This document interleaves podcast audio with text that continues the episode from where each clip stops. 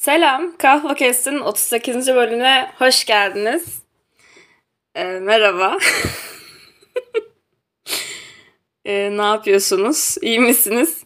Niye böyle şey oldum ben ya? Birinci bölümmüş gibi oldum, bir garip oldum. Neyse. Ee, bugün okula gitmedim. Kendime tatil verdim. Niye verdim onu da anlatayım. Okul çok boş bir yer. Özellikle benim için çok boş. Hiçbir işime yaramıyor. Niye gittiğimi de bilmiyorum. Ya biliyorum aslında birkaç tane sebebim var. Ama onlar da yani insanlara söylesem abi sen gerizekalı mısın gitme yani mal mısın diyecekleri sebepler olduğu için okula çok boşuna gidiyorum. Ve üzülüyorum bazen buna ama bazen de üzülmüyorum. Evet böyle bir günümdeyim bugün. Bugün niye gitmedim? Bugün çünkü e, normalde biz sınıfça e, son sınıf olduğumuz için hani son sınıflara böyle küçük ayrıcalıklar yapılır ya. Bir gün ayarlamıştık. E, bütün dersleriniz boş diye. Bütün sınıf gelmeyip işte bütün sınıf gelmezsek yok yazılmıyoruz muhabbeti falan var ya.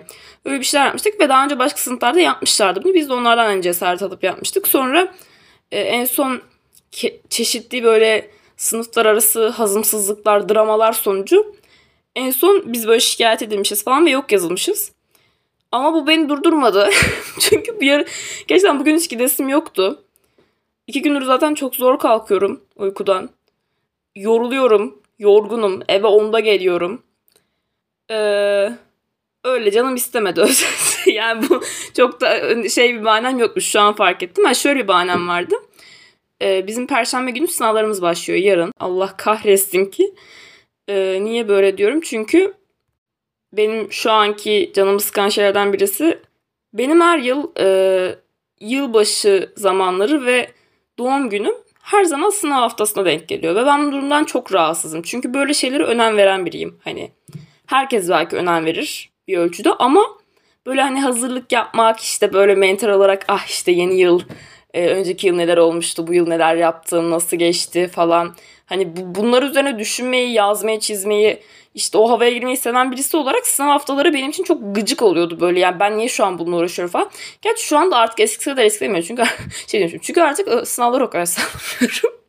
Neyse ben burada sürekli insanları akademik olarak böyle şey kötü bir yere teşvik ediyormuşum gibi hissediyorum ama arkadaşlar hayır yani oturun çalışın sınavlarınıza bana ne yani ben size bir örnek değilim bu konuda.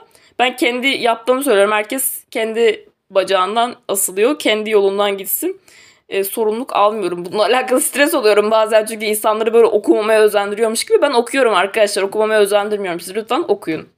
Bu kadar evet. Neyse perşembe sınav var tamam mı? Ee, erteletmek için de çok uğraştık. Çünkü dedik ki hocam yani e, yeni yıldan yani iki gün önce yani yılın son iki gününde sınav koyuyorsunuz. Sonra yeni yıla giriyoruz. Sonra pazar geliyor. Sonra bir hafta yine sınav var. Hani bu çok tatsız bir şey. Hani niye biz bununla yani yeni yıla girerken niye sınava çalışalım? Çok saçma. Zaten bir sürü saçma şeyle uğraşıyoruz bu yıl. Hani aptal aptal. YKS'den bahsediyorum. ben uğraşmasam bile yani çevremdeki herkes uğraştığı için onların acısına uzaktan da olsa şahidim. Hani zaten bırakın bari bir hafta hani rahat edelim yani zaten. Hani şurada kalmış kaç ay. İnsanlar haklı olarak böyle diyorlar. Ee, ertelenmedi. Sağ olsunlar. O yüzden e, yarın matematik sınavım var. Çalıştım mı diye sorun çalışmadım. Ee, okulda da hiç dinlemediğim için şu an hiçbir şey bilmiyor gibi bir şeyim. Ama e, şeye çok güveniyorum. Şimdi benim sınavlar öncesinde bir taktiğim var matematikle alakalı. Taktik de şu. Çok çok çok şey bir taktikmiş gibi bahsettim de. Genel olarak hocalarımız hani çok zorlamadığı için yani genel olarak nereden çıkacağını biliyoruz. Yani ders kitabını işte mesela yalayıp yutarsanız çok rahat yüksek bir şey alırsınız gibi bir sistem var mesela. O yüzden ben e, son bir hafta kala genelde ya da 3-4 gün kala e, hiç dinlememiş olsam da bütün dönem dersi sınav gelince bütün ders kitabını yalayıp yutarım matematikte ve geçecek kadar bir şey alırım. Zaten sözelci olduğumu bildikleri için hani Allah'tan hocamız matematik hocamız müthiş biri bu arada canım hocam Koray hocama selamlar buradan. Yani bir matematik hocasını seveceğimi hiç düşünmezdim çünkü adamın dersinde sadece e, kitap okuyorum. Hiçbir şey yapmıyorum yani. Sadece kitap okuyorum ve görüyor adam da bunu ve arada bana sataşıyor bakıyor hatta ne okuyorsun falan diye. Ama yani müthiş birisi gerçekten. Çünkü şeyi seviyorum hani öğrenciye hani öğrencinin halinden anlayan insanları seviyorum. Çünkü bizim sınıfın e, biz eşit ağırlık sınıfıyız normalde. Bizim sınıfın yarısı e, sözelci. Bu arada bu sözelcilerle ne ara şey oldu anlamadım. Ya bir, bir dakika bu konuyla ilgili şimdi birkaç şeyimi anlatacağım. Benim sözel sınıf açtırma şeyime mücadele hakimsiniz. Eğer podcast'in sıkı bir dinleyicisiyseniz eğer e, değilseniz de şu an oldunuz. ben sözel sınıf açtırmak için e, bayağı uğraştım 11'den beri de. Aslında ondan beridir uğraşıyorduk da pandemi falan vardı. Çok bir şey yapamadık her neyse. E, sonra biz o aşamada 3 kişiydik. Koca okulda 3 kişi gidiyorduk sözelci olarak. Yani ulaşamadık olanlara da. Biz üç kişi tabii ki sınıf açtıramadık. Uğraştık biraz ama en son hatta bir arkadaşım işte e, açığa geçti falan. Aradan böyle masadan dostlar ayrıldı falan. 3-5 tane sözelci vardı. Onlar da böyle gitmeye başladı. Açığa geçtiler haklı olarak. Ben geçmedim. Başta bahsettiğim sebeplerden dolayı. E, bahsetmediğim sebeplerden dolayı aslında. Neyse. O yüzden bir sınıf zaten açtıramadık. Son sınıf olduk şimdi. Zaten artık benim öyle bir amacım da kalmadı zaten. Hani onunla mı uğraşacağım? Bana ne yani? Ben zaten okula boş boş gelip kitap okuyup gidiyorum. Ee, bu kadar açık söylemek de ay neyse. Ee, ama sözelci sayısı son sınıfta artmaya başladıkça bende bir şey kabardı. Hani çünkü e, sınıfın mesela bizim sınıfın yarısı sözel şu anda eşit ağırlık sınıfının. Ve şey oluyorum ister istemez. Ulan siz bu kadar zamandır neredesiniz? Biz götümüzü yırtıp hani tek tek hani sözel sınıfı açtırmaya çalışırken 3 kişi siz neredeydiniz lan bu kadar? Bu kadar kişi olsaydık zaten bir şekilde açtırırdık herhalde hani. Çünkü sayı bizim önümüzde büyük bir engeldi. Biz 10 kişi zor olmuştuk. Hani o da vazgeçebilirler vardı. Gidenler oldu falan. Hani 10 kişi anca öyle olmuştuk. Sonra da kalmadı 10 kişi zaten. Biz ne ara bu kadar kişi olduk? Ben böyle bir sinirliydim başta. Sonra yani şey fark ettim. İnsanlara bu konuda kızmak da çok haklı bir şey değil. Çünkü insanlar yani doğru düzgün bir yönlendirme almadığı için kimse özellikle bizim yaşlarımızda şimdi yönlendirme olmayınca insanlarda bir şey de olmuyor. Hani o birinci de almadığımız veya ailemiz tarafından da öyle bir şey gösteremediği için çocuğum sen hani neye öneriyorsun, neyi seviyorsun, neyi değilsin bir bak. Hani ona göre seç. Ya da ne ne yapmak istiyorsun ileride hani. Ki bunları bilemeyebilir de bizim yaşlarımızda birisi çok doğal. Hani sonradan da keşfedebilir. O yüzden insanları bu konuda hani niye bu kadar geç şey yaptınız abi diye de kızmak da çok e, şey değil. Hani çok adil değil şu anda düşününce. O yüzden onları da kızamıyorum ama sinirleniyorum yine de. Yani neden? Neyse. Neyse bu konuda ya ben hala niye sözel sınıf konusunda dertliyim. Ya abi liseyi kapattık gideceğiz tamam mı? Ben 18 olacağım bir hafta sonra bu arada arkadaşlar. Oha gerçekten bir hafta sonra 18 oluyorum. Neyse ee, bu, bu ayrı bir konudan bahsederiz. Ee, ya bir hafta sonra 18 olacağım. Artık liseyi kapattık gidiyoruz yani inşallah gidiyoruz. Hani hayırlısıyla. Ama hala sözel sınıfı içinde bir şey hani böyle bir ukde. Neyse ya hayır gerçekten hani yani benim için tek hani iyi yanı sözel sınıf açısaydı eğer yakın arkadaşlarım aynı sınıfta olmayacaktım.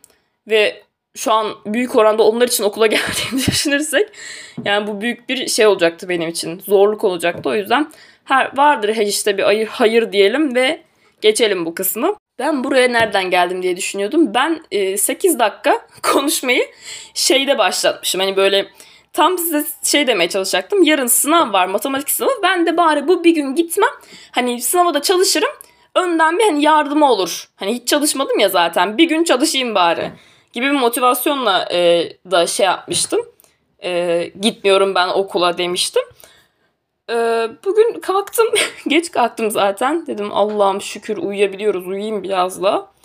Uyudum kalktım kahvaltımı yaptım bilmem. Sonra bakıyordum çevreye ne yapabilirim diye. Sonra e, kitaplığım bir gözüme çarptı.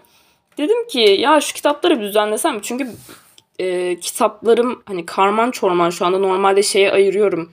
İşte atıyorum okuduklarım daha e, aşağıda daha ulaşılması zor bir yerde duruyor. İşte okumak istediklerim daha yukarıda duruyor. Ya da tekrar okuyabileceklerim daha elimin ulaşacağı bir yerde duruyor falan filan. Ee, karman çormanlı çünkü yeni okuduklarım var. işte yeni başlamayı düşündüklerim var falan filan. Ben şurayı bir toparlayayım falan oldum. Sonra yakınlarda bir şey gördüm. Ee, atmıştım Kahrolent'li hikayemi. İpek Ongun'un yeni bir aşk, bir genç kızın gizli defteri serisinin 13. kitabını gördüm. Yeni bir aşk kitabını. Bu yeni basılan kitap bu arada. Ee, bir genç kızın gizli defteri serisini bilenleriniz vardır muhtemelen. 90'lardan e, beri süre gelen bir seri. Yani iki kuşağı birden anlatan bayağı kök yani ta, kendi içinde bir tarihi var uzun uzun. Ee, ve bir dönem inanılmaz hani okumuş. Şu an bile çok fazla okunuyor. Gözüme çarptı. Ben bu kitabı bir iki ay önce bir kitap fuarında almıştım ve bitireli bayağı oldu aslında. Bitireli bayağı oldu ve ben bu podcast'te bunun üzerine konuşmak istediğimi söylemiştim daha önce. Ee, konuşacağım için de yakın bir yerlere koymuşum. Hani köşelere ittirip kalktırmamışım. Orada duruyor. Dedim ulan dedim kitapta düzenleyeceğime ben bunun hakkında konuşmak için vakit kolluyorum zaten. Bari bir tane boş günüm var. E, matematik çalışmak mı? Yoksa podcast'te Bir Genç Kızın Gizli Defteri serisinin son kitabı hakkında konuşmak mı? E, dedim. Ve sanırım şu an ne karar verdiğimi anlıyorsunuz. Bugün İpek Ongun'un Bir Genç Kızın Gizli Defteri serisi kitabının yeni bir serisinin yeni bir aşk kitabını konuşacağız. Bu arada bu serinin bende e, ifade benim için ifade ettikleriyle ilgili de konuşmak istiyorum. Çünkü burada daha önce hiç konuşmadım. Şimdi ben bir genç kızın gizli defteri serisine ortaokulda başlamıştım. Beşinci sınıfta falan işte. Bundan kaç yıl önce oluyor? Ee, 7 yıl önce falan oluyor galiba. Oha çok olmuş. 7 yıl önce falan başlamışım. işte ortaokuldayken.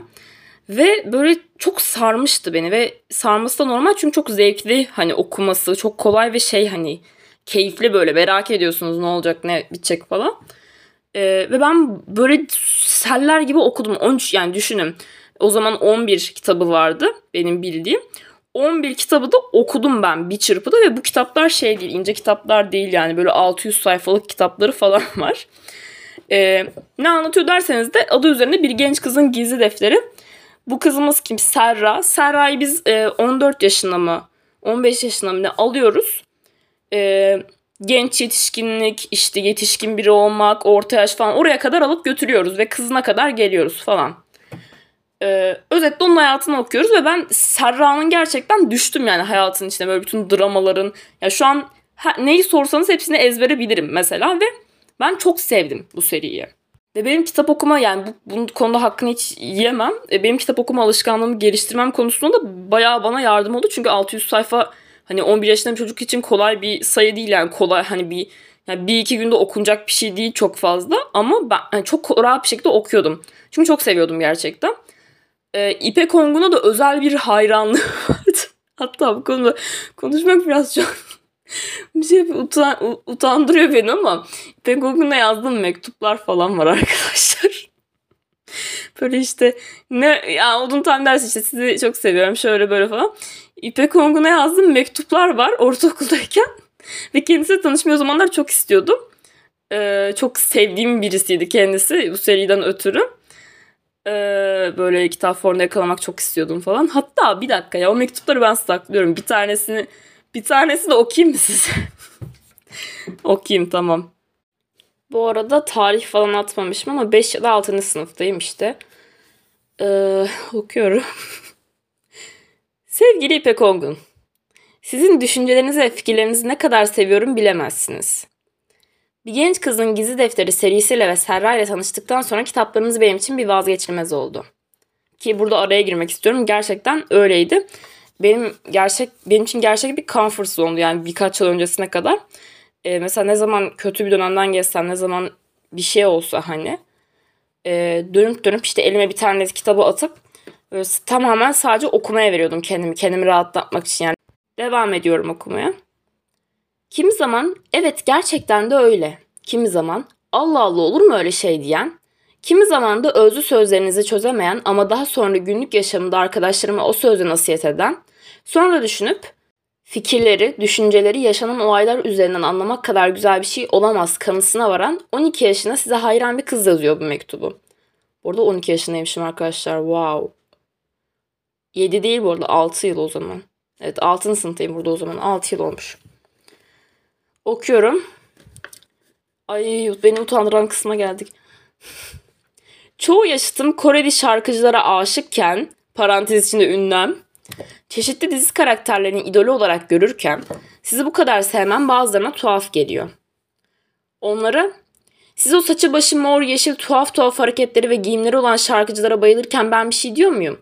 Onun yanında verimli ve yaşama yeni ufuklar açan bir yazarı bunca sevmem size niye tuhaf geliyor şeklinde tepki verince ister istemez onlar da düşüncelere dalıyorlar. Yani insan kimsenin hayatına karışmayayım diyor da böyle olunca da tutamıyor kendini. Her neyse yakında taşınacağız. Ee, babam o zaman sizi görebileceğimle ilgili söz verdi. Belki de kitap fuarında görüşürüz. Saygılarımla işte Deniz. Of. İçime öküz oturdu.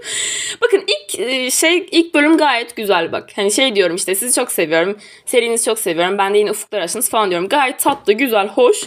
Ama e, İpek Ongun'a olan bakış açımın ve kitaplara olan yani bir genç kızın gizli defteri serisine karşı değişen bakış açımın e, özeti aslında ikinci paragraf çünkü. Yani baştan okuyayım.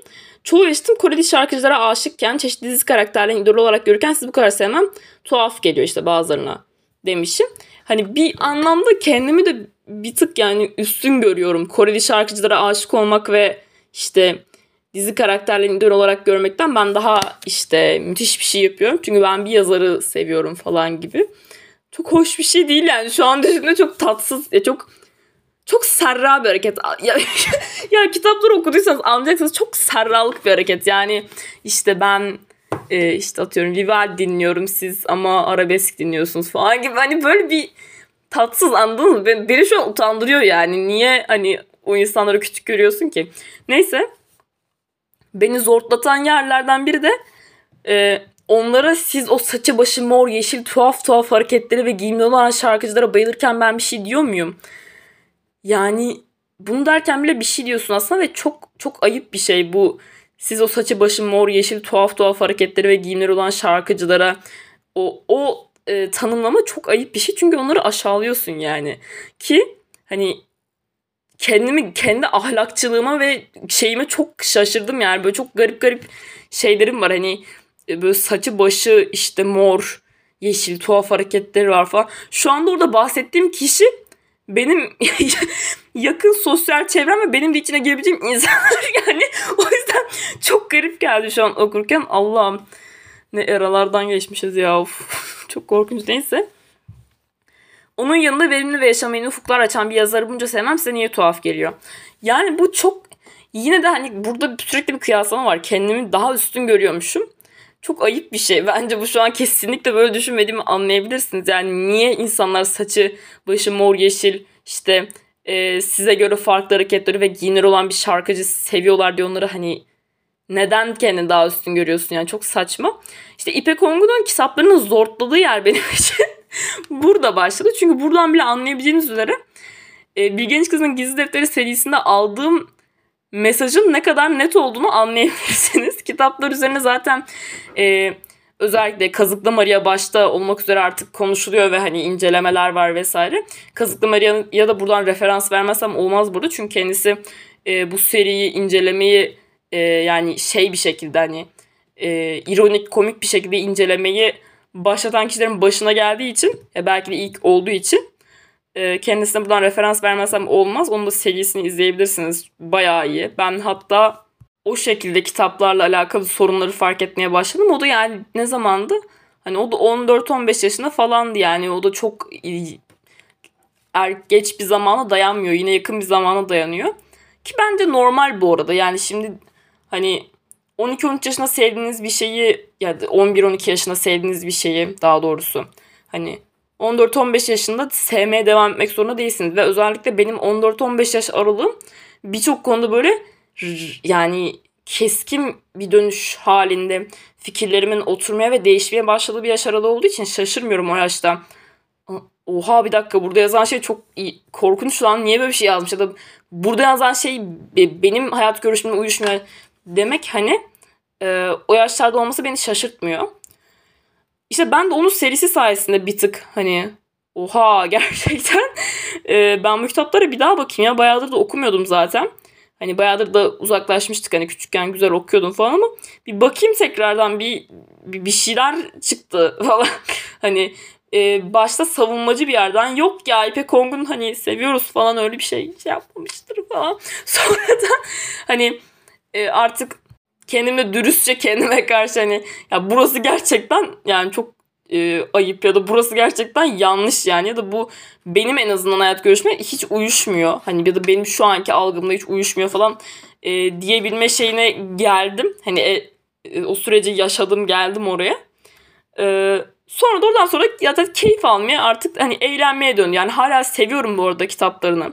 Hala okurken keyif alıyorum. Eskisi kadar değil ama hala hani bir açıp okusam eğlenirim anladınız mı? Ya da hakkında konuşurken Serra'nın hayatında hakkında konuşurken eğleniyorum ama e, artık içindeki sorunlu şeyleri de konuşup hani bu mesela yok abi bu mesela bana çok yanlış bir mesaj vermiş o yaşlarda falan gibi e, bir yerden de incelemek bence güzel bir şey. Yani geliştiğimizin göstergesi bence insan olarak. Bunda hani yapmakta bir sorun yok bence. Önceden hani sevdiğimiz bir şeyin sonradan eleştirilmesi falan. Bu zaten her şeyle ilgili yapılan bir şey de ben küçük bir yerden yaşadım bunu. E, İpek Olgun üzerinden yaşadım bunu. Neyse yani size bu kadar ön bilgi verdiğime göre bence yavaş yavaş kitaba geçebilirim diye düşünüyorum. Bu arada e, ben anlayacağınız üzere ilk 10 kitabı çok büyük keyifle okudum. İlk 10 kitap zaten Serra'nın hayatıyla ilgili e, büyük oranda. 11 ve 12. kitapta e, ben zaman aralıklarına çok hakim değilim. Çünkü ben yani 90'larda yazılmış bu kitapların çoğu ve ben bunları çok geç okudum tabii ki yani yıllar sonra okudum. O yüzden e, diğer iki kitap sonradan yazılmış ama ben diğer iki kitabı da ardarda arda okudum tabii ki. 12 ve 13. kitaplarda şeyi e, pardon 11 ve 12. kitaplarda e, Serra'nın kızı Selin'in gözünden anlatıyor bize hikaye ve Serra da devam ediyor ama daha çok Selin'in gözünden biz. Hani artık bir genç olma yolunda ilerleyen Serra gibi yollardan geçen e, Selin'in gözünden dinliyoruz bir şeyleri. Ve on, onun günlüğünü okuyoruz aslında. Onları da okumuştum. Tabii ki Serra'da özdeşleştiğim Serra'yla kurduğum bağ kadar derin olmasa da hani onları da sevmiştim. Okey tamam. Hani daha farklıydı tabii ki çünkü e, dönem değişiyor sürekli ve şey de çok inanılmaz geliyor bana yani e, kaç yaşında İpek Ongun şu an bir bakayım. İpek Ongun 80 yaşındaymış arkadaşlar yani e, 80 yaşındaki bir insanın ya da 70 ya da 60 diyelim fark etmez. E, 14 yaşındaki bir kızın gözünden bir şeyleri anlatması inanılmaz bir şey yani. E, ve bu konuda hani hataları, eksikleri ya da kendince e, şeyleri, tutarsızlıkları olması bence hiç anormal değil burada baktığımızda. Çünkü 80 yaşında kadın yani beni şoku uğratıyor gerçekten ve şey de merak ediyorum hani çok ilginç yani neden mesela 80 yaşında 70 yaşında bir insan 14 yaşında 16 yaşındaki bir çocuğun gözünden bir şeyler anlatmak ister. Bu ilginç geliyor bana mesela bu isteği ve hani şey de değil bu eleştirdiğim için demiyorum. İlginç geliyor. Mutlaka vardır sebepleri ve hatta kendisinin diğer kitaplarını da okuduğum için biliyorum ailesi ya da babasıyla yaşadığı bazı dinamiklerden dolayı da böyle bir şey seçmiş olabilir. Hani kendi gençliğinde e, böyle bir şeye ihtiyaç duyduğu için falan filan. Her neyse. 14. E, kitaba 14 diyorum ya sürekli. 13. kitaba geçersek Dolayısıyla bütün bu kitapları okumuş biri olarak 13. kitabın çıkması beni inanılmaz heyecanlandırdı. Ve içimdeki o eski Serra coşkusu işte Selin ne yapacak Serra işte ne yaptı yaşlandı mı şöyle oldu böyle mi oldu? Acaba yeni kitapta hani daha güncel bir şey sonuçta nasıl şeyler olacak falan. Çünkü ilk kitapta bayağı şey falan var arkadaşlar yani böyle kaset maset var. Yani biz bizim yaşımızdaki insanlar için çok uzak şeyler var. Beni çok heyecanlandırmıştı 13. kitap. O yüzden e, almadan önce biliyordum ki ben bu kitabı inceleyeceğim. Bir şekilde yani hakkında konuşacağım bir yerde. Kitabımızın ismi Yeni Bir Aşk. Evet. Kapağı çok... Kapaklarını ben çok beğeniyorum bu arada bilmiyorum.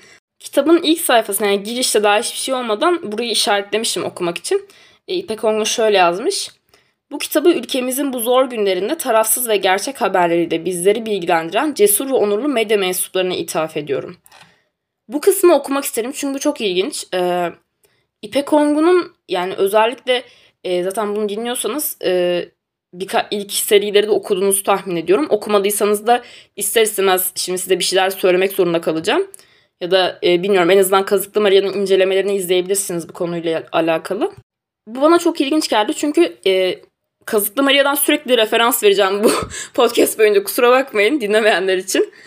E, Kazıklı Maria'nın sürekli bu konuda bir eleştirisi vardı kitaplarıyla alakalı çok apolitik olmak için çabalamış ekstradan diye. Hani e, çünkü İpek Ongun'un durduğu yer e, ayrıcalıklı bir yer sonradan anladığımız üzere çoğumuzun. Çünkü ben çocukken okurken hani şey zannediyordum hani orta e, sınıf bir hani aile gibi bir şey anlamıştım ama Serra'nın bayağı aslında ayrıcalıklı bir hayatı var birçok açıdan. Zaten eleştirilerin gelen eleştirilerin çoğu da bunun üzerine. Yani Serra çok orta sınıf çok böyle e, normal tırnak içinde bir ailede hani Türk ailesinde büyüyormuş gibi bir şey var ama hani Serra aslında oldukça ayrıcalıklı hani parası pulu olan yazları çeşmede geçirebilen bayağı hani e, şey bir kız. Hani ailesi bakımından ailesinin zihin yapısı olarak falan da hani ayrıcalıklı bir kız. Ve insanlar bunun hani normatif hani normal olan hani ortalama olan bu zaten gibi sunuluşuyla biraz hani e, kendi ailelerine kıyaslayınca o uçurumu fark edince bundan hani yani en azından çocukken incinen insanlar olmuş olabilir. Tabii ki bu İpek Ongun'un hani suçu demiyorum. Hani çünkü herkese göre yazmak zorunda değil tabii ki kimse kitaplarını. Ama e, o çizgiden yani daha orta hani daha orta yolcu işte mesela politik hiçbir gönderme olmuyordu kitaplarına mesela hani benim hatırlayabildiğim kadarıyla hiç yoktu. Kazıklama yayıncelemelerinde de hiç rastlamadım. E, politik konulardan olabildiğince hatta uzak duran hani politik e, max politik görüşte Atatürkçülük olan hani böyle e, yani oldukça vanilla bir yerden yaklaşıyordu kitap bize.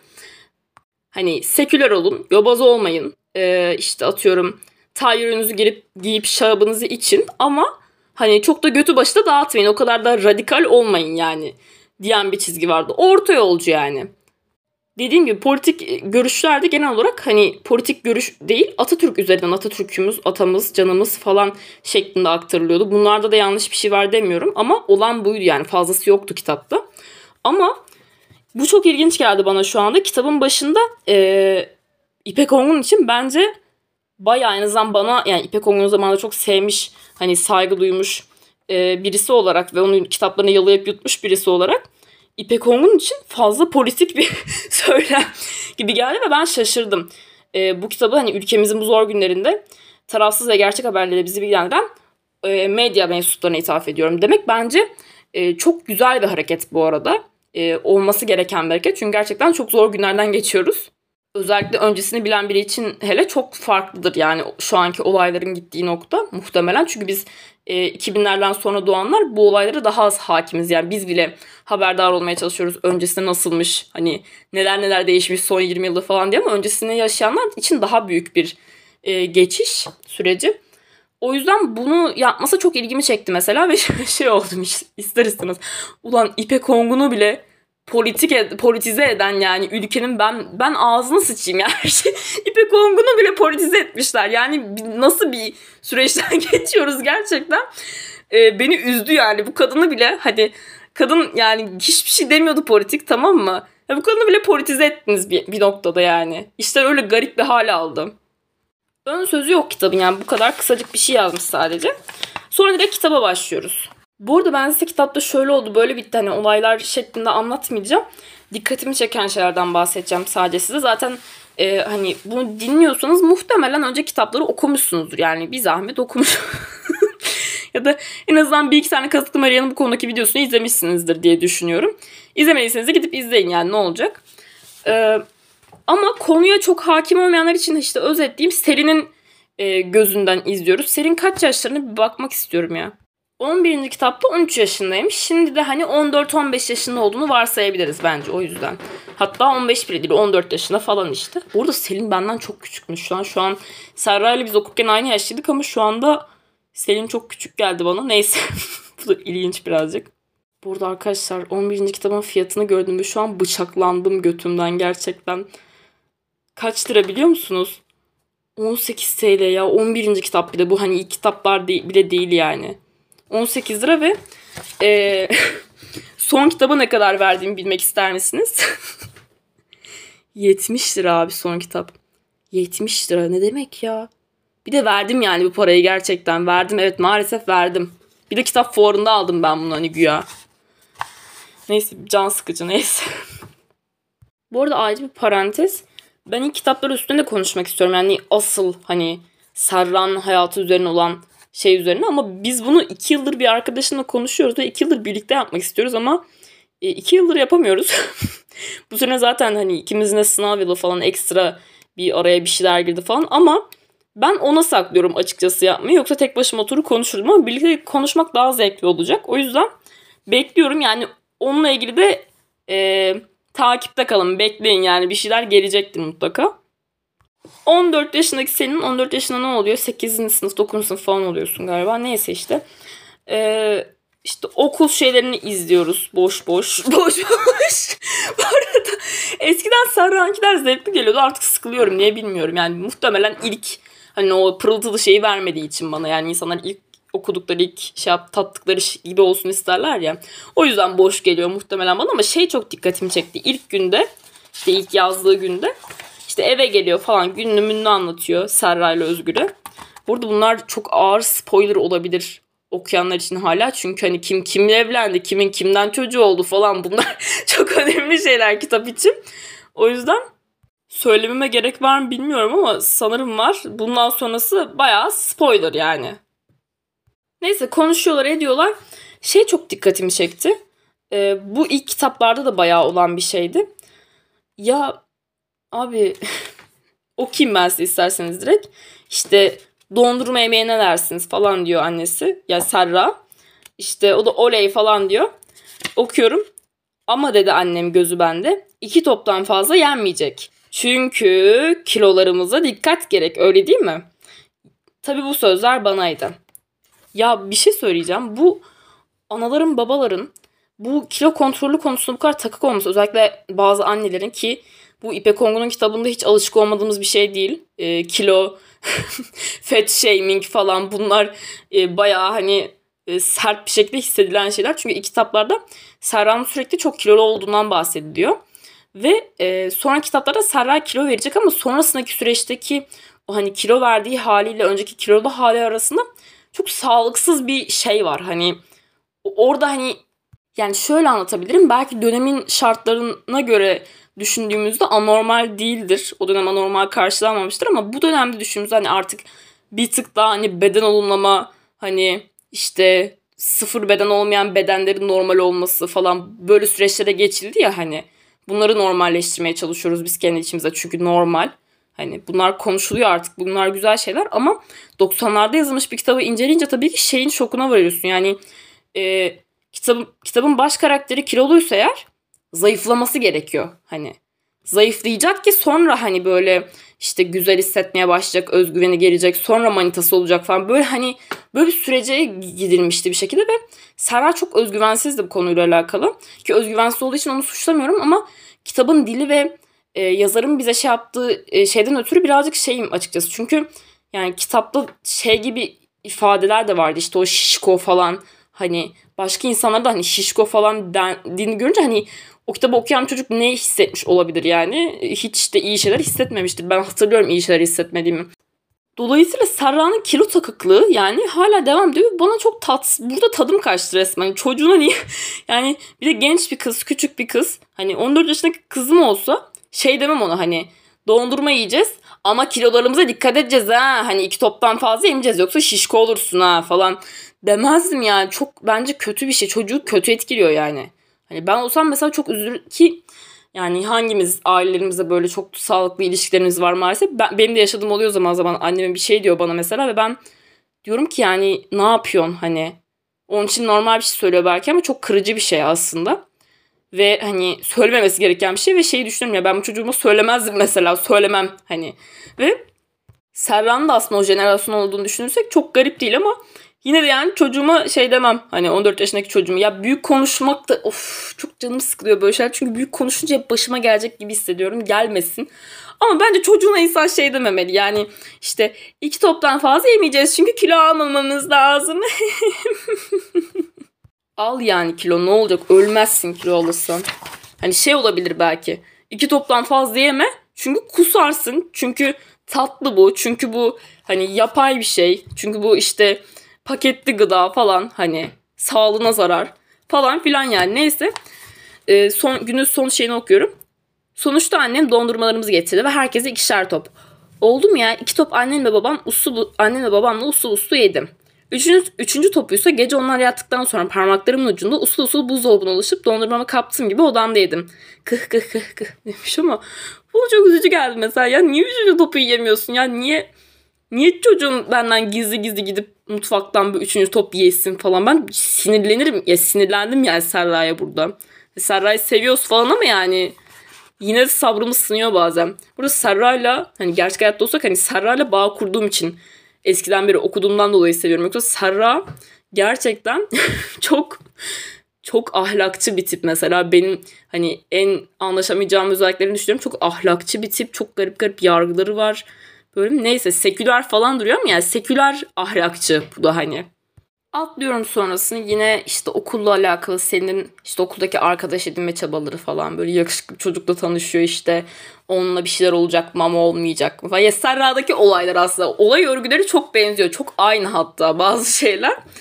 Ee, işte başka ama konuştuğu çeşmeden bir çocuk da vardı onun arkadaş mı manita mı belli değil işte bilmem ne. Ee, bunlar geçerken şimdi şey çok dikkatimi çekti bir de. Yani bunun üzerine detaylı konuşacak bir şey yok aslında ama yani direkt konuşulacak bir şey. Ee, bu Serra'nın şeyi biliyorsunuzdur. Proje hani okulda bir proje yapmak ya da başka bir yerde bir proje yapmak. İşte sanat, sanat adına bir şey yapmak. Çocuklar adına bir şey yapmak. Hani böyle böyle güzel girişimleri olduğunu biliyorsunuzdur ve e, Kız Pınar'ın bununla ilgili şeyler de geldi aklıma. Şey, çok komik geliyor çünkü onun şeyleri düşünüyorum şu an. Tavrını düşünüyorum. Şöyle bir eleştiri yapmıştı ki çok haklı da şu an düşündüğümde. Hani normalde Serra ne zaman bir şey atsa ortaya ya da ne zaman bir şey yapılsa her şey mükemmel bir şekilde gerçekleşiyor. Ama normalde böyle bir şey yapmak için hani bunlardan bir tanesini yapmak için bile götünüzü patlatmanız gerek ve hani kimse de şey demez hani ben aa ben de katılayım yani en azından 30 kişinin 29'u demez mesela hani 3 kişi falan der. Aa tamam katılalım şöyle yapalım çocuklara yardım edelim işte ya da okula şöyle şöyle pankartlar hazırlayıp çevremizi koruyalım doğayı koruyalım yazalım. Bununla ilgili şöyle sosyal sorumluluk çalışması yapalım. Yani bunlar mesela e, Serra'nın gerçekten olaylarıydı. Hani okumuş olanlar çok iyi bilirler. E, Serra müthiş bir insan olduğu için müthiş de bir şeyi vardı. Hani böyle müthiş şeyler yapabiliyordu. E, etraftaki insanlar da hemen okuyor oluyordu falan. Şanslıydı bu konuda yani. E, Selin'de de aynı skill var. ya Selin de ortaya bir şeyler atıyor ve kimse şey demiyor hani abi öf ne uğraşacağız falan demiyor kimse mesela ve herkes e, e, şöyle yapmalıyız, böyle yapmalıyız, şunu şöyle şöyle şöyle yapmalıyız falan gibi bir inanılmaz didaktik ve e, böyle çok herkes bilinçli, herkes ne yapması gerektiğini çok iyi biliyor. Yani 14 yaşındalar ama hani bir şeyden de ötürü hani ben şimdi e, her ya, muht, ya kesinlikle vardır böyle insanlar. 14 yaşında bir çok işte bilinçli, bu konularda bir şeyler yapmak isteyen ve lafını da geçirebilecek insanlar bulup yapan falan tabii ki vardır ama bu çoğunluk için gerçekçi bir şey olmadığı için dikkatimi çekiyor. Çünkü yani ben şu 18 yaşındayım. 17'inde 18 olacağım işte. 18 yaşında insanlarla beraberim ve 18 yaşında insanlar bile hani böyle yani o kadar mallar ki o kadar mallar ki o kadar hiçbir şeyden haberleri yok o kadar hani böyle götlerini kaşıyıp işte hani ellerinde işte ne bileyim PlayStation'la veya işte telefonla işte ömürlerini bir kanepe üstü geçirebilecek potansiyelde kişiler ki yani böyle hani bunu aşağılamak için söylemiyorum ama gerçekten böyle insanlar ve bu insanları hani hiçbir şey hakkında bir fikri de yok çoğunun. Hiçbir şey hakkında düzgün bir görüşü de yok. Çoğunun bok gibi görüşleri var. Hani bu ya bu insanlar nerede ya bu mükemmel insanlar? Ben de istiyorum. Çünkü bu, bu insanlar olsaydı muhtemelen ben sözel sınıfı açtırabilirdim. Ama e, olmuyor işte gerçek hayatta yani o üzücü bir tık. Neyse ya, o çok dikkatimi çekti. Yani Serra'nın soyundan gelen kişiler müthiş işler yapmak konusunda çok başarılılar. Bu müthiş işler de hani şey olunca mesela işte okulumuzda, dünyamızda ve ülkemizde çok sevgisizlik var. Sevgi çok önemli. Biz sevgiyle ilgili pankartlar hazırlayıp bunları okulumuza asalım ve sevgiyle ilgili çalışmalar yapıp insanları bilinçlendirelim. Olunca mesela o 14 yaşındaki kimse ya siktirin oradan demiyor mesela. Hani ya da abi mal mısınız siz ya da dalga geçmiyor mesela kimse. Hani bir iki kişi yapıyor sonra onlar da vazgeçip hmm, gerçekten sevginin çok sevgi çok önemli bir şeydir. Sevgi, sevgi, sevgi oluyorlar bir noktadan sonra ve hani bu hiç gerçekçi gelmedi bana. Hani ve İpek Ongun burada Serra'da devam eden bir temayı da devam ettirmek istemiş. Bu dikkatimi çekti. O yüzden e, bahsetmek istedim size. Şimdi 65. sayfada bir yeri işaretlemişim. e, şimdi bu Serra, Serra'nın kuzeni vardı. E, Sırma.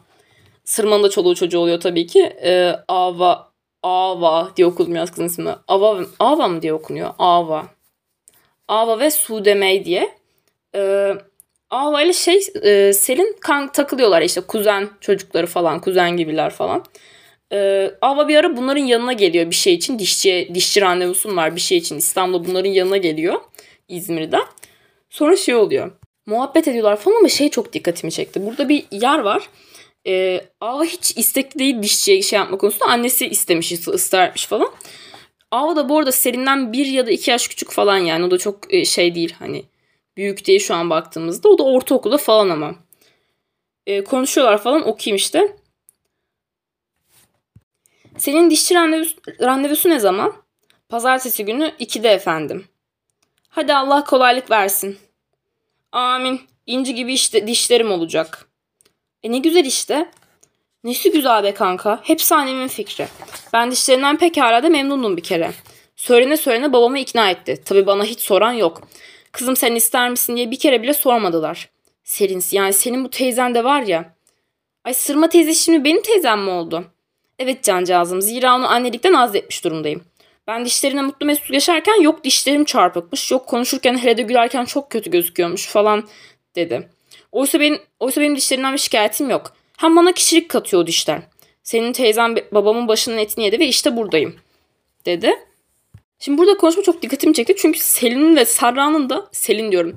Serra'nın da da ne kadar e, garip ebeveynler olduğunu hissettim burada. Yani birisi e, çocuğu işte e, kilo alma diye üçüncü topu yemesine böyle şey yapar, laf eder. Diğeri kızın dişleri çarpık, çurpuk deyip çirkin gözüküyor deyip böyle dişçiye yollar zorla. Ya çok garip geldi bunlar bana. Çok garip de yani. Mesela benim annem beni hani dişlerin çok çirkin görünüyor gülerken falan deyip zorla dişçiye yollasa mesela çok kalbim kırılırdı. Yani sen benim anam olarak bile benim dişlerimden rahatsız oluyorsun. E o zaman hani yani böyle çok kötü hissederdim kendimi anladınız mı? Hani bu bana çok yanlış geldi. Yani eşek kadar insanı hani 3 yaşında 4 yaşında değil sonuçta bu çocuklar yani 14-15 yaşındaki çocuklar. Şimdi o kadar bir çocuğa sen dişlerin çok çirkin görünüyor gülerken o yüzden doktora götürüp senin dişlerini ince gibi yaptıracağız dersen yani bu yani beden algı bozukluğu 101 gibi bir şey. Zaten bu konuda hani gerçekten sınıfta kalıyor Serra'da sırmada. Bu çok dikkatimi çekti mesela. Çünkü kız diyor ki yani ben hiç istemiyorum gidip dişçiye dişlerimi yaptırmak ama annem ısrar ediyor. Annem zorla yolladı diyor. Bu bana çok garip geldi.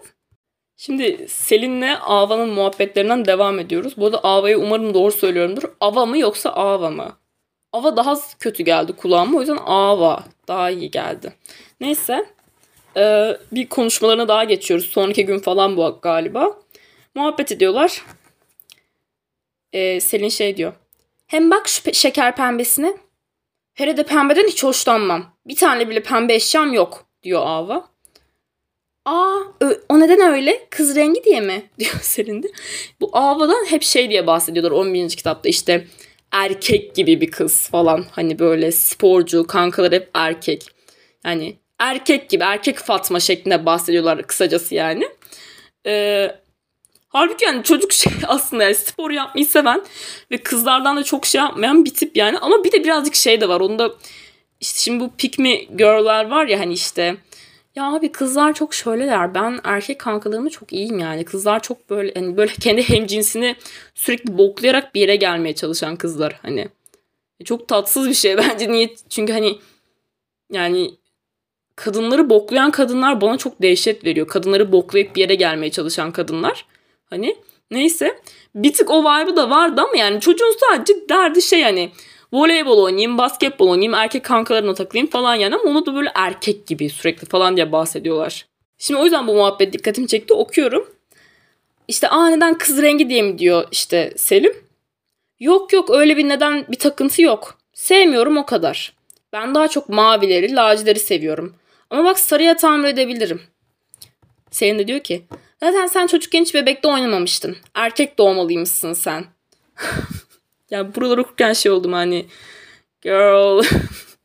Şimdi cinsiyet 101 falan böyle kafalarına işte gender cinsiyet kimliği falan böyle şeyler atasım geldi kafalarına ama neyse okuyalım. Kıza şey diyor. Ay yok yok erkek olmak da istemezdim. Kız halimden memnunum da. Ee, durdu nasıl anlatsam der gibi. Ya çıt kırıldım kızlardan değilim. şey demek istiyor yani. Ya bu gerçekten şey işte I'm not like other girls. Hani ben müthiş bir kızım. Ben diğer kızlar gibi değilim. Çok farklıyım falan. Buydu bahsettiğim tatsızlık yani. Neyse. E, ayrıca o tiplere de sinirime, sinir oluyorum. Hele bir kere de Instagram'da yüzler bol makyajlı, yok öpücük göndermeler, yok kadınsı danslar yapanlar var ya. E, kimse duymasın ama midemi bulandırıyorlar. Bahsettiğim bir şey de, bir şey de buydu arkadaşlar. Yani e, o ahlakçılık, o kızları yargılayarak böyle bir yere gelmeye çalışan kız teması e, Serra'daki gibi diğer nesilde de devam ediyor kitapta yani. Ama bunları okurken şey düşündüm bir yandan da. Dedim ya yani böyle kafalarının muhabbetin ortasına böyle cinsiyet teorisi falan atasım geldi. Böyle işte gender kavramları, cinsiyet kimliği nedir, hani cinsiyet 101 falan. Ama şöyle bir, şey hani düşünün okurken yani bu bunu yazan sonuçta 80 yaşında bir kadın yani. Ne kadar 13 yaşında 14 yaşında kişilerin perspektifinden bakmaya çalışsa da 80 yaşında bir kadın. Şimdi onun bu muhabbetleri böyle yorumlaması e, çok da anormal değil yani. Ama sıkıntı zaten buradan doğuyor. Şimdi ben şeyi düşündüm bir yandan da yani İpek Ongun'un 14-13 yaşında yazdığı çocuklar işte aa neden kız rengi değil mi sevmiyorsun? Ya yok ben lacivert falan seviyorum. Ay sen erkek doğmalıymışsın. Hani yazdığı muhabbetler bunlar İpek Ongun'un. Ama şu anki 13-14 yaşındaki çocuklar işte e, senin pronounların ne? E, işte benim they them. Ha tamam benim she her falan. yani hani farkı görebiliyor musunuz uçurum yani? O yüzden şey oldum hani Yok abi ya hiç yani hiç yani hiç inandırıcı değil yani bu hani. Böyle 13-14 yaşında insanlar yoktur demiyorum ama genel bu şekilde değildir yani eminim ben buna. Ve çok bayık muhabbetler yani 90'larda bile yazılmış olsaydı bayık bulacağım muhabbetleri sen 2022'de yayınlanan bir kitaba koyuyorsun. Keşke hani böyle Z jenerasyonundan birine hani şöyle 20 yaşında 18 yaşında birine falan hani 13 yaşında birine okusan belki şey yapabilir hani ne uğraşacaksın falan diyebilir ama en azından o yaşlardaki birini okutup hani ya var mı düzeltmemi istediğim bir yer, var mı gerçekçi olmayan, uyuşmayan bir yer falan diye bir şey yapsaymış. Hani belki de yapmıştır bilmiyorum ama çok başarılı bulamadım o kısmını. Bir de şuradaki yargılama da çok tatsız ki ben İpek Ongun'un kitaplarıyla ilgili hani eleştirecek en büyük eleştiri zaten gelen e, çok ahlakçı olması birçok noktada. Bu ahlakçılık ne mesela? Ahlakçılıktan kastım şey yani. Hani kime göre neye göre ahlakçılık? Şimdi kimisine göre ahlakçılık şey de olabilir işte başını kapatmadığın için ailen tarafından buna zorlanmak da hani yobazlık, ahlakçılık olabilir. Kimisi için hani işte kırmızı ruju fazla şey bulmak hani işte çok gözüne makyaj yapma hani şey gibi olmasın böyle kadın gibi olma falan diye böyle çocuğunu hani genç kızlara da baskı yapan tipler de olabilir. Hani herkesin ahlakçılık şey ahlakçılık bir spektrumdur arkadaşlar. hani sekülerin de olabilir, yobazın da olabilir, dindarın da olabilir işte dinsizin de olabilir falan filan. Bunlar ayrı mevzular da yani e, buradaki şey hani böyle buradaki o yargılama tiksinme hani açık açık bunu dile getirmiş bir karakter üzerinden ve Ava hani sempatik gösterilen bir karakter genel olarak ve bunu hani çocuklara normal bir şey göstermek hiç hoşuma gitmedi benim yani birisi için. Birisini beğenmeyebilirsin. Hani hoşlanmayabilirsin. Ya yok abi ben makyajdan hiç hoşlanmıyorum ya da ben Instagram'daki o tiplerden hiç hoşlanmıyorum diyebilirsin ama yani böyle hani oradaki tonlama işte yüzler bol makyajlı yok öpücük göndermeler, yok kadınsı danslar yapanlar var ya. Bir de bu dümdüz slut shaming. Ha bak Serra'nın slut shamingine gerçekten e, koskoca ayrı bir podcast yapılır. Ve ben bunu niye çok takılıyorum? Çünkü e, günlüklerimi okuduğumda bazı kısımlar var ve ne kadar Serra'dan etkilenip birilerine slut shaming yaptığımı gördüm ve bu beni çok üzdü. Hani ne kadar e, o zamanlar 13 yaşında 12 yaşında olsam bile çok canımı sıktı yani. Çünkü resmen hani şey diyoruz hani bu kitaplar hani kimseye örnek nefer bir şey olmak zorunda değil diyoruz hani yazara da öyle bir sorumluluk yüklememeye çalışıyoruz ama yazar böyle bir misyon edinmiş zaten ve ben gerçekten mesela ondan etkilenmişim. Yani Serra Slut Şemik yapıyor o zaman tabii isminin Slut Şemik olduğunu bilmiyorum ama yani insanları böyle hani e, kadınsı davranışlardan ötürü ya da işte orospu yaftası içten içe yapıştırarak böyle insanları yargılamışım mesela. Bu çok yani e, yanlış bir şey hani. Ve burada da çok sonu çok net hissediyoruz. Yani ben işte ben mesela onlardan biriyim. Instagram'da yüzler bol makyaj. Evet bol makyaj yapmayı severim bazen. Mesela yani son mesela şu anda hiç yapmıyorum. Hani son dönemlerde. Çünkü vaktim yok. Çünkü üşeniyorum. Çünkü bilmem ne. Ama genelde seviyorum mesela bol makyaj yapmayı. Öpücük göndermeli e, bir şey attım oldu mu? Olmuştur belki. Bilmiyorum yani Yok kadınsı danslar ya kadınsı dans yapmıyorum mesela ama benim kadın ya bu şeylere uyan mesela arkadaşlarım var. Ne, ne oluyor şimdi onlar hani böyle şey mi oluyor? Hani ucube falan mı oluyor? Çok garip yani çok garip garip yargılar ve çok ahlakçı da yargılar bir yandan. Ne kadar kendisi çok seküler bir yerden çok işte aydın bir yerden baktığını iddia etse de ya 80 yaşında olduğu için öyle düşünebilir ama değil yani öyle 13 yaşındaki birinin perspektifi için değil en azından. Bir de aslında bundan bahsetmeyecektim ama yine karşıma çıktı. Ee, tabii ki ya Serra'nın e, zamanındaki gibi e, dedim ya değiş yani çoğu şey çoğu e, tema tekrarlıyor kendini ve çok aynı olay örgüsü olan şeyler işte dinamikler falan. Mesela aynı olan bir şey. mesela her yere yani olur olmaz her yere Atatürk'ü sıkıştırmak mesela.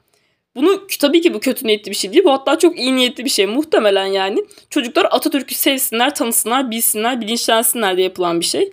Hani İpek Ongun içinde önemli bir yeri hani var. Belli ki Atatürk'ün birçok insan için var. Yani hak, doğal karşılıyorum bunu. Her neyse anlıyorum ama yani bir yerde de daha karşıma çıkınca dikkatimi çekti. O yüzden bahsetmek istedim bundan da. Bu arada bu noktadan sonra podcast'te bir tık daha sessiz devam edebilirim. O yüzden e, sesli konusunda bir sorun yaşarsanız kusura bakmayın. Başka bir gündeyiz şimdi. E, bugün çok önemli bir şey yok ama sonda yazdığı şey dikkatimi çekti. E, tekrardan beden algı bozukluğu merhaba ben buradayım falan diyor. E, okuyayım. Neyse derslerime döndüm ama sinirimden odaklanamıyordum. Böyle durumlarda benim ilacım buzdolabı. Gerçi kilo vermeye gayret ediyorum ama ders çalışabilmem için moral desteğine ihtiyacım var. Diyor mesela. Ee, heh. Neyse buzdolabında dondurma yoktu ama annem bir dolu çikolata almış. Bitter tarafından parantez içinde yine kilo meselesi. Paket paket duruyorlardı orada. Sonra yediğinden falan bahsediyor işte. Ya ama yani bu, bu... yani çok can sıkıcı ya. Sara'nın bu kadar manyak olması gerçekten ço- mesela 14 yaşında çocuk niye kilo vermeye çalışıyor? Hani fit kalmalıyım. Hani çok iyi bir fiziğim olmalı falan. İyi de şey hani neye göre iyi? Standartlara göre iyi yani. Hani 14 yaşında çocuk gerçekten sağlığını etkileyecek bir şey yoksa kilo vermekle uğraşmamalı. Şimdi niye bunu söylüyorum? Çünkü ben de o yaşlarda uğraşıyordum. Ve üzülüyorum düşünce. Çünkü hiçbir ekstrem hani bir şey yok. Sağlığımı etkileyecek gayet hani ortalama kendi boyuma göre. Hani ama e, çok zayıf olmam gerekiyormuş gibi hissediyordum güzel olmam için tabii ki. Bunları okurken sinirlendim o yüzden birazcık. Neyse. Sonda da bakın devam ediyorum. Arada bir şeyler anlatmış boş boş. Sonda ve bu kez yarın annemin buzdolabına baktığında benim çikolataları götürdüğümü anlamaması için sadece anlaması kalsa ne neyse ama abur cubur yemenin erdem, yememenin erdemleri üzerine her zamanki uzun uzun konuşmalarını yapacak olması, ertesi gün tartıya çıkıp acık durumu görmek de cabası. İşte falan demiş. Hani yememiş yani tekrardan istese bile. Yani çok can sıkıcı. Hani çok, ya tamam abur cubur yemek çok sağlıklı bir şeydir ama abur cubur yemesi değil problem. Hani kızın bildiğin kilo almasını takmış manyak karı. Manyak karı sarayda manyak karı dedim ya en sonunda. Ve tartıya çıkıp hani böyle zaten sürekli tartıya çıkıp sürekli kilo kontrol yapmak da çok sağlıklı bir şey mi emin değilim hani. Bu konu uzman değilim. Bilgim de yok. O yüzden yorum yapamıyorum ama sadece üzücü yani buralar. Devam ediyorum. Cem diye bir çocuk var. Onunla flört etmeye başlıyor. Flört demiyor tabii ki. Yani arkadaşlar güya arkadaşlar ama işte bir yere geliyorlar falan. İşte beni buraya getirdiğin için çok teşekkür ederim Cem. Güzel değil mi falan diyor alçak sesle o. İşte evet çok. Senin beğeneceğinden emindim. Garip ama doğru. Herkes bu tür güzellikleri göremiyor ne yazık ki. Çoğu kişi eski tahta iskemleri görüp aman burası eski pus püskü bir yer. Şöyle daha trend bir yere gidelim diyor. Oysa burayı özel yapan işte bu doğallık. Bu eski masa ve iskemdeki yaşanmışlık ve bu mevsimin simgesi. Baharlar falan diyor. Ee, buralarda çok şey hatırlattı bana. Oktay'la Serra'nın dinamikleri falan böyle birbirlerine işte böyle uzun uzun hayatın güzelliklerinden, doğanın güzelliklerinden falan bahsetmeleri. O yüzden okumak istedim. Ha, konuşmanın devamında işte şey bakın. Şey diyor işte. Bir şey diyor falan. Ama sen benim ak- aklımdan geçenleri okuyorsun diyor Selin de. Güldü. Şey diyor o da Cem de. Selin sen öyle doğal bir insansın ki bazı kızlar gibi yapmacığın yok. Küçük numaraların yok. Yüzün sanki bir açık kitap. Tüm düşüncelerin, duyguların yüzünde yazılı dedi ve hemen ekledi. Sakın yanlış anlama bu bir eleştiri değil. Tam tersine tertemiz, yapmacıksız bir insan olduğunun kanıtı. Burada da şey işte diğer kızlardan çok farklısın. of Ay. Küçük bir daha işaretlemişim. Şimdi bunlar geliyorlar ya işte e, ödev ödev yapmak için buluşuyor bunlar bu arada. E, ve eve geldikleri sırada işte annesi görüyor. Çocuğu da kapıda görüyor falan. İşte şey yazmış. Evet annem senin kapısından içeri girmekte. İşte şimdi mıçtık dedim içimden. Bu arada mıçtık yazması benim bu niye hoşuma gitti biliyor musunuz? İpek Ongun'un hep o kadar böyle pure, o kadar işte e, işte ben siyaset yapmıyorum, ben işte e, kötü kötü söz kullanmıyorum, la la la la la burada çok iyiyiz gibi dili ve anlatım ve tavrı var ki mıçtık yazması hoşuma gitmiş. yani 10. 10. kitapta da olsa hani sonunda ya bir kitapta küfre yakın bir şey yazmış olması hani bir karakterin gerçekten çünkü 13 yaşındaki 14 yaşındaki bir insan sıçtık mıştık der yani. O yüzden gerçekçiliğe bir gram yaklaşmış olması hoşuma gitmiş burada. O yüzden işaretlemişim. Neyse şimdi Serra'nın şeylerini atlayalım. Serra'nınkileri okumak her zaman daha zevkli oldu benim için. Çünkü Selin muhabbetleri niyeyse beni sıktı bir tık. İlgilenmedim yani. Ee, işte bunlar arkadaşlarla dertleşiyorlar. O ekip var ya hani eski ekip Melis, Esin, Toprak, Dilek falan bütün arkadaş grubu. İşte konuşuyorlar falan sorunlarını paylaşıyorlar yine. Ee, Esin bir şeyden bahsediyor. Yeğeninden bahsediyor. Yeğeninin bir probleminden. Neymiş o problem okuyalım. Birisiyle çıktığını biliyorduk. 5-6 aydır birlikteler. Ve birbirlerini gerçekten çok seviyorlar falan filan işte. Ee, Mustafa ve Dilara'ymış çiftimizin ismi. Mustafa e, seni alemle tanıştırmak istiyorum diyor. İşte buraya kadar sorun yok bilmem ne. Mustafa daha önce bir ara Dilara'ya ailesinin muhafazakar bir aile olduğunu ve kadınların açık giyinmediğini söylemiş. Yani, yani kızı bu tür durumlara hazırlamış dedi direkt. Evet sanırım öyle. Üzgün görünüyordu Esin. Şimdi hem bizim aile hem Dilara tedirgin. Dilara diyor ki benim ailemin kadınları da hem açık giyinirler hem sosyal ortamlarda bir kadeh içki geçerler. Toprak hemen şey diyor bu arada. Hemen tavrını koysun. Bu devirde şart olmaz. Sonra okuyorum. Canım şart koşmamış ki çocuk. Sen de hemen öbür uca taşıma olayı. Sadece Dilara'yı durumdan haberdar etmiş bence. Yani tanışacakları zaman onun neyin beklediğini bilsin diye dedim ben de. Serra da böyle diyor. Sevgili bayan iyi niyet dedi bana dönerek toprak. Burada toprağa çoğu zaman her zaman yani herkes o daha çok katılıyorum. Kitaptaki en hani aklı başında layık insan benim için. Sen bu konuşmayı böyle algılıyor olabilirsin. Benim anladığımsa kızım biz aile, bizim aile muhafazakar. Onun için ayağını denk al. Değerli toplu giyin açık saçık kıyafette çıkaramam ben seni onların karşısına demek istemiş. Ailemiz muhafazakar derken. Çocuklar ne olur dedi Esin. Sizle de tartışmayayım. İşte Dilara da tedirgin bilmem ne falan diyor. İşte bunlara danışıyor. İşte bunlar şimdi evlenmeyi düşünüyorlar falan diyor. Esin de şey diyor evet diyor birbirlerini çok seviyorlar falan. Melis de şey diyor. Vallahi o zaman orta yolu bulmalılar bence. Ne Dilara çok dekolte giyinecek hele de ilk tanışma için ne de Mustafa ona giyeceğini ne de Mustafa ona ne giyeceğini de dikkat edecek. Dayanamadı toprak ve yine konuştu. İşte böyle böyle tavizler vererek her türlü kadın hakları konusunda sürekli geriye gidiyoruz. Burada toprak çok haklı. Yani senin ailen muhafazakar olabilir. Ama hani bu bizim ilişkimizi etkileyecekse o zaman evlenmeyelim yani. hani senin hala muhafazakar diye benim giydiğim şeyler eski ben istediğim gibi giyinemeyeceksem evlenmeyelim o zaman. Yani sevgili kalalım. Hani seviyorlarsa birbirlerini evlenmesinler abi ne yapayım yani. ben de konunun içine girdim direkt neyse. Bakın toprak devam ediyor. Bugün aman ne olacak sadece ilk tanışma yeter ki maraza çıkmasın diye dilediği gibi giyinmeme, Yarın aman şu konuda huzursuzluk olmasın diye başka bir ton, konuda taviz verme. Ve böylece adım adım bir teslimiyet. Ya aklım almıyor. Kimin kim kimin ne giydiğine kim karışabilir? Nasıl bir anlayış bu? diye sinirleniyor Toprak'ta. Toprak burada çok haklı ve bunları okurken direkt aklıma şey geldi. Bir dizi var ya Kızılcık Şerbeti diye. Maalesef ki izlemekten zevk aldığım bir şey haline geldi. Yani izliyorum ve zevk alıyorum maalesef ve sarıyor işin kötüsü. Orada da anlatılan şeylerden birisi gerçekten hani e, bu şey muhabbeti var ya seküler kız e, işte muhafazakar erkeklerin seküler kız sevdası. Yani seküler bir kızı alıyor muhafazakar bir erkomuz ve e, değiştirmeye çalışıyor işte. İğrençlikler yapıyor çeşitli. E, ana temamız bu yani. Direkt okurken bu aklıma geldi. İşte neyse sonra tartışıyorlar falan. Esin şey diyor işte hani en son e, sizden bir hani tek cümlelik bir şey alayım diyor. Öneri alayım diyor. Hani ben bu kıza ne tavsiye vereyim falan. İlk sözü Melis aldım.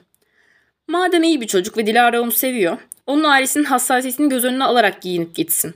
Yani yine kendi gibi olsun ama bu durumda gözetsin. Ben de diyorum ki dedi Toprak. Toprak da şey diyor. Her zaman nasıl giyiniyorsa öyle giyinip gitsin ve ben buyum mesajını versin. Onu olduğu gibi kabullenebilmeliler. Kabullenemiyorlarsa Dilara oturup bu birlikteliği bir kez daha gözden geçirsin. Çok doğru. Bence ben de toprağın dediğine katılıyorum bu arada. Serra da şey diyor. Bence sadece kendi olsun. Olduğu gibi davransın. Konuşsun, giyinsin ve sonra tepkilere baksın. Dahası Mustafa'nın böyle bir durumda nasıl davrandığını gözlesin. Burada bence bu da iyi bir tavsiye Mustafa'nın bu durumda nasıl davrandı. Çünkü Mustafa bu durumda hani atıyorum Arsi pislik yaparsa hani kıza bir şey derlerse falan ya da davranırlarsa hani Mustafa şey diyorsa ne yapıyorsunuz abi siz hani istediği gibi giyinir hani benim sevgilim. Siz buna karışamazsınız ona falan diyebiliyorsa mesela evet o ilişkiden hani gerçekten bir beklentin olabilir evlilik anlamında ama hani o da böyle susuyorsa işte bir bok diyemiyorsa veya işin kötüsü onları böyle hani şey yapıyorsa hani seni susturuyorsa falan gerçekten iğrenç bir yere gidiyordur olay. Neyse bu tartışmanın sonuçta böyle kapatmış oluyor ama yani radikal işte çok garip fikirleri var diye gösterilen toprağın e, bana göre bu kadar normal bir, birisi olması da İpek Ongun mesela beni tanısaydı çok garip bulurdu gibi hissediyorum bazen biliyor musunuz? Bu içimdeki 11 yaşındaki Deniz'i bir, bir tık yaralıyor bazen. şey diyorum şimdi geceleri ağlıyorum bunun için. Çok küçük işaretlediğim bir yer var. Ee, senin arkadaşlarıyla konuşuyor. Kızın dediği şey çok dikkatimi çekti. Okuyayım bak. Ben de o kızın durup özür dilemesini ve durup bana yardım etmesini beklerdim. Üstelik bu iki kız bu iki örnekte kız öğrencilerden. Kızlar böyle davranırsa erkek öğrencileri bir düşün. Yani artık arkadaşlar bunlar çok eside kalmadım artık ya. Hani kızmış, el koymuş yani biraz garip garip garip. Neyse. Yorumlamayacağım uzun uzun yani böyle geçtim. Şimdi durun. Esin'in bahsettiği e, çiftimizin düğününü dinleyeceğiz. Anlatıyor Esin. Diyor ki işte düğünde iki aile tam kadro hazırdı. E, tüm aile bireyleri oradaydı. Damat tarafının hanımları kapalıydı ama pek şıktılar. Kapalıydı ama pek şıktılar bu arada neyse. Türbanlar, şıkırtılı giysiler. Bizimkiler de canlı renklerle dekorta kıyafetleriyle pek göz alıcıydılar. Daha sonra öğrendiğime göre kızımızın gelinlik provasına tesadüfen rastlayan damat adayı göz dekoltesi fazla değil mi demiş. Bu arada yani red flag o sırada hani ben gidiyorum aşk bay bay gitmelik bir hareket yani ailesi falan çok iyi olabilir ama damat yani kötü de zaten alt çöpe yani. Belki de bunu sadece annesine söyledi. Orasını tam bilemiyorum ama annesi evladım bu bir tek gece ve onun için çok önemli. Bırak dilediği gibi giyinsin, içinde kalmasın demiş. Ya anne tamam istediği gibi giyinsin demesi iyi. Tamam okey olması gereken ama damadın buradaki iğrenç tutumunu geliştirmiyor. Yani bu normal bir şey değil hani. Bu gerçekten evlilik kararı gözden geçirmedik bir hareket yani. Toprak da şey diyor. Deme Yasin. Peki onun öyle dediğini kimden duydun? Hem ne malum falan diyor işte. Ee, işte toprak bile ikna oluyor yani hani falan. Sonra başka bir evli çiftimize geçiyoruz. Melis'in bir kızı var Başak diye. Artık evlenmiş barklanmış o da ne ara oldu. Ben Başak'ın en son 4 yaşında hatırlıyorum. Başak da evlenmiş yani. Ee, işte Melis de onun sıkıntısını anlatmaya başlıyor tamam mı? Efendim bir davete gidiyorlarmış. Başak hazırlanmış, giymiş, makyajını yapıp saçlarını taramış. Ve odasından çıkınca eşi buna şöyle bir bakmış. Sonra Başak demiş. Bu kazak çok dar. Göğüslerin belli oluyor. Lütfen çıkar onu ve başka bir şey giy. Bu arada yani ve Başak da bu arada yani Melis'in kızı da bu arada böyle aktivist ruhlu, işte insanlara destek olan, doğa eylemlerine, şeylerine katılan, işte gönüllü olan bir yerlerde falan bir kız yani. Ve bilinçli bir kadın yani böyle kendisi için çabalayan falan. Yani böyle bir insana bir de bunu hani demek yani neyse okuyayım. Aa sesleri yükseldi bizlerden. Başak'ın eşini tanış, tanımıştık. Gayet medeni bir genç adam. Üstelik yurt dışında okumuş, ailesi de modern insanlar. Bu arada bunlar hiç böyle şeylere bakmıyor. Yani adam malsa gerçekten mallığını gösteriyor. Ailesi ne kadar düzgün falan da olsa, yurt dışına okumuş falan da olsa. Başak çok şaşırmış. Bu benim her zamanki giyim tarzım. Ayrıca göğüslerim hiç de senin dediğin gibi belli değil. Normal bir kazak bu demiş. Hayır diye ısrar etmiş Mert. Bu beni rahatsız ediyor. Onun için lütfen kazağını değiştir. Gerçekten bu arada bir ya eşinize bu muhabbete girdiğinizi düşünsenize korkunç yani. Buyur buradan yak dedi Toprak. Bunlar da bizim uygar eğitimli erkeklerimiz. Toprak çok haklı bu arada. Devam etti Melis. Başak da şimdi kazağımı çıkarırsam saçları ve makyajım bozulacak. Yeniden toparlanmaya da vaktimiz yok. Gecikiyoruz demiş ve eklemiş. Ayrıca bu benim kıyafet ben bu kıyafetinde hiçbir sakınca görmüyorum. Bu arada bir şey söyleyeceğim. Ya böyle bir durumda bence Başak gibi bir kızın ya en azından onun, onun yani söyleyeceği şey şey olmazdı hani. Ya şimdi çıkarırsam saçım makyajım bozulur aşkım yani yani falan olmazdı bence. Şey derdi. Ne diyorsun lan sen? Hani benim saçım makyajıma. Sen sen beni böyle ya biz böyle ben böyle giyinirken evlendik. Böyle ta, giyinirken tanıştık biz zaten. Hani sen şimdi benim değiştirmeye çalışıyorsun yani. Sen ne yapıyorsun falan der yani böyle bir kız. Hani o yüzden bana da pek gerçekçi gelmedi bu kısım. İşte şey diyorlar toprak işte işte budur falan diyor işte. Hani en son şey dedi işte ben bu kıyafetin hiçbir sakınca görmüyorum falan demiş ya. Ee, Melis de şey diyor. Böylece tam 15 gündür evde konuşmuyorlarmış. Burada 15 günde bir insanla evde konuşmamak çok çok zor bir şey gerçekten. Ay evlilik problemleri falan dinliyorum şu an. Ne alaka? Be, be, beni ilgilendirmiyor falan deyip kaçasım geldi şu an. Neyse. Melis de şey diyor. Ben önce çok kızdım. Sonra düşününce bizim de tartışmamız olmuştu. Hatta neyse küslüklerimiz.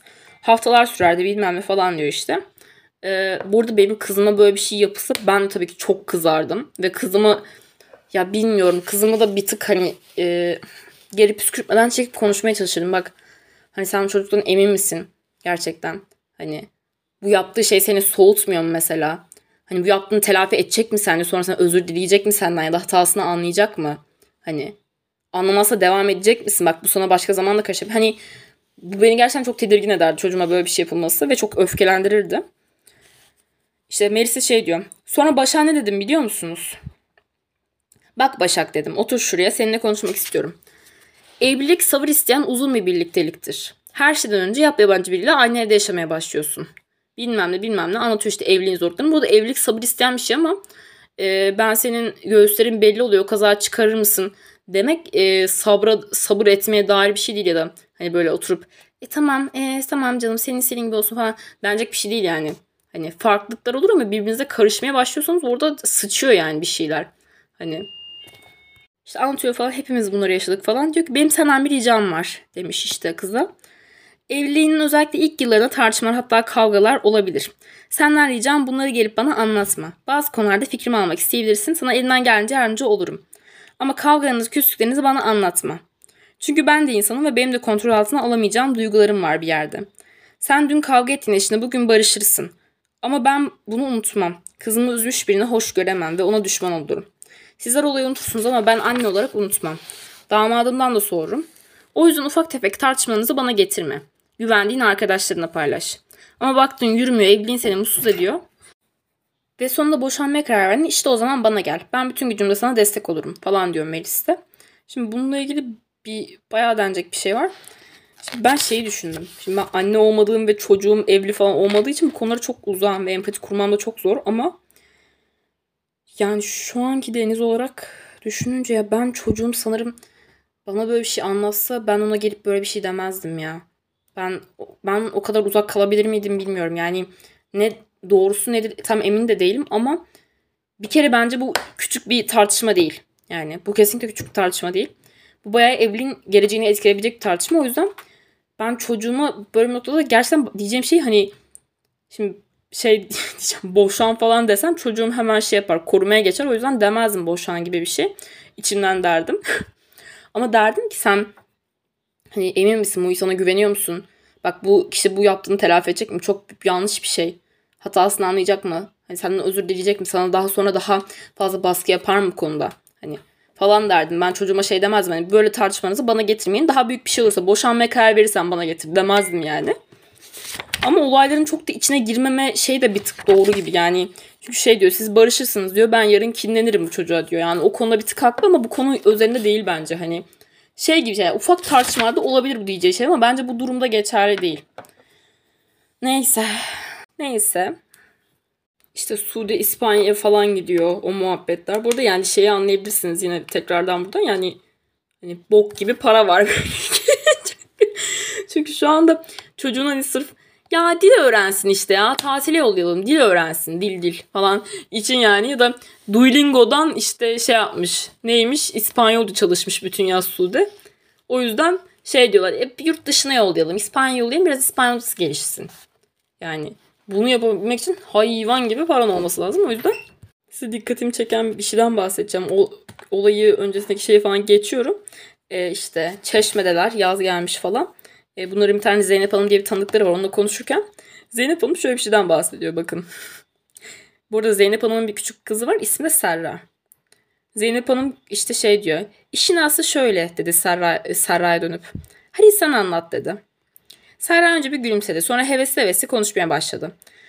Bu kış bir kitap okudum. Renkgiller Kamp'ta adı. Adında. Kamp yapmayı öyle güzel anlatıyor ki ben de anneme kitabı verdim. Ve ne olursun anne biz de kamp yapalım dedim işte falan. E, harika fikir Serracığım bilmem falan filan. Yazarı kim? Yazarı Defne Ongun Müminoğlu.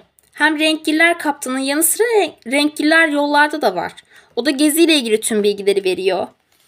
Burayı niye okumak istedim tabii ki çünkü İpek Ongun arada kendi kızının kitabında reklamı yapmayı sıkıştırmış yani. Bu da tatlı bir hareket bence. Yine de komime gitti yani okumak istedim. Ya ben de kitap yazsam sanırım çocuğumun kitabını araya sıkıştırırdım. İlginç burası da o yüzden okumak istedim. Şimdi sona yaklaşıyoruz bu arada arkadaşlar. Size son işaretlediğim yerden bahsedeceğim. Böylece kapatacağız bu kitabı da. Bir saate geçmiş zaten. Yani ben gerçekten bu çene düşüklüğüyle nasıl hayatta kalıyorum bilmiyorum. Çünkü ben yani şey diyorum yarım saat falan olur herhalde falan diye böyle yola çıkıyorum ve bir buçuk saat oluyor. Neyse. Selin'deyiz yine. Dün gece bir rüya gördüm. İşte bilmem ne falan. Aslında pek rüya görmüyorum falan diye bir şey anlatıyor. Böyle ulu ağaçların gölgesine uzanan yemşil çayırlarda işte kızlar delikanlılar var. İşte kızların üstünde açık renk giysiler, uçuk mavi, uçuk pembe falan işte saçları çiçekler varmış. Erkeklerde beyaz sunikler, upuzun masalar, işte çiçeklerle süslü etraf, turtalar, pastalar. Böyle bir uzun uzun bir şeyler anlatıyor. Kızlar el ele verip halka oluşturup dans ediyorlar. Derken hem müzik duruyormuş hem dans. Uzaklardan, ta uzaklardan biri yaklaşıyormuş. Uçar gibi kah havalanarak kah yerde yürüyerek yaklaşıyormuş yaklaşıyormuş.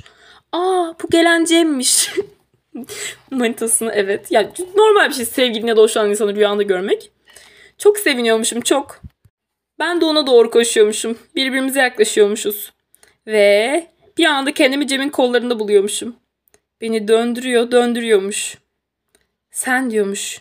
Nereden çıktın? Sen diyormuşum. Nereden çıktın? Pardon Selin diyor bunu. Nişanımıza gecikemezdim öyle değil mi? diyormuş. biz nişanlı mı, biz nişanlanıyor muyuz diye soruyormuşum. Bütün bunlar diye süslü masa ve insanları göstererek ne için sanıyorsun diyormuş. Ve ben uyandım. yani, yani bilmiyorum ya. 13 14 yaşında insanlar acaba şeyi görüyorlar mı rüyalarında? Hoşlandıkları insanla nişan yaptıklarını. Ama nişanı görüyorlar mı direkt? Bana ilginç geldi. Çünkü ben nişanlandığımı hiç görmedim hoşlanan birisi rüyamda. Ama doğru yani rüyalarda ben de garip garip şeyler gördüm. Böyle komik anlatsan komik olacak. O yüzden şey yapmıyorum ama komik bir şey olduğu için size okumak istedim. Serinin nişanını da okumuş olduk. Küçücük de olsa. Evet bu kitabı da yorumladığıma göre Allah'ım aradan büyük bir iş çıktı. Çünkü sürekli aklımın kenarında ben bu kitabı incelemek istiyorum, incelemek istiyorum, incelemek istiyorum diye ama inceleyememiştim. Şimdi incelemiş oldum. Sizi öpüyorum. Gidiyorum. İki saat bunu editleyeceğim daha. o yüzden hemen gitmem lazım. Başka podcastlerde görüşmek üzere. Hadi. Bay bay. Evet selam. Şu an ilk defa Anchor'ın kendi uygulamasıyla kayıt yapıyorum. Çünkü ses kaydedip yükleyecek vaktim yok. Bunu podcast'in sonuna dinleyeceksiniz umarım. e, küçük bir açıklama e, bölümün ismiyle alakalı. Hemen derse yetişmem gerekiyor. O yüzden şu an çok böyle götüm tutuşarak alıyorum bu kaydı ve yükleyeceğim. E, şöyle Bölümün ismi Tamam Serra. Bizim arkadaşlarım aramdaki bir şakadan geliyor. Arkadaşlarımla e, Serra'nın ahlakçılığı ve böyle kitaptaki böyle garip şeyler üzerine konuşurken e, aramızda şöyle bir şaka oluştu. Kim kime ilk yaptı bilmiyorum. Biri bir şey diyordu. Diğeri diğerine tamam Serra gibi bir şey dedi. Sonra bu aramızda ciddi bir şakaya dönüştü. Hani birbirine bir alakası bir şey diyor. Diğeri de şey diyor. Tamam Serra sus diyor. Yani bunun anlamı şey gibi okey boomer gibi bir şey. Hani ok boomer sus hani gibi bir anlamı var. Bu şimdi açıklamasam içim rahat etmeyecekti. O yüzden açıkladım. Teşekkürler.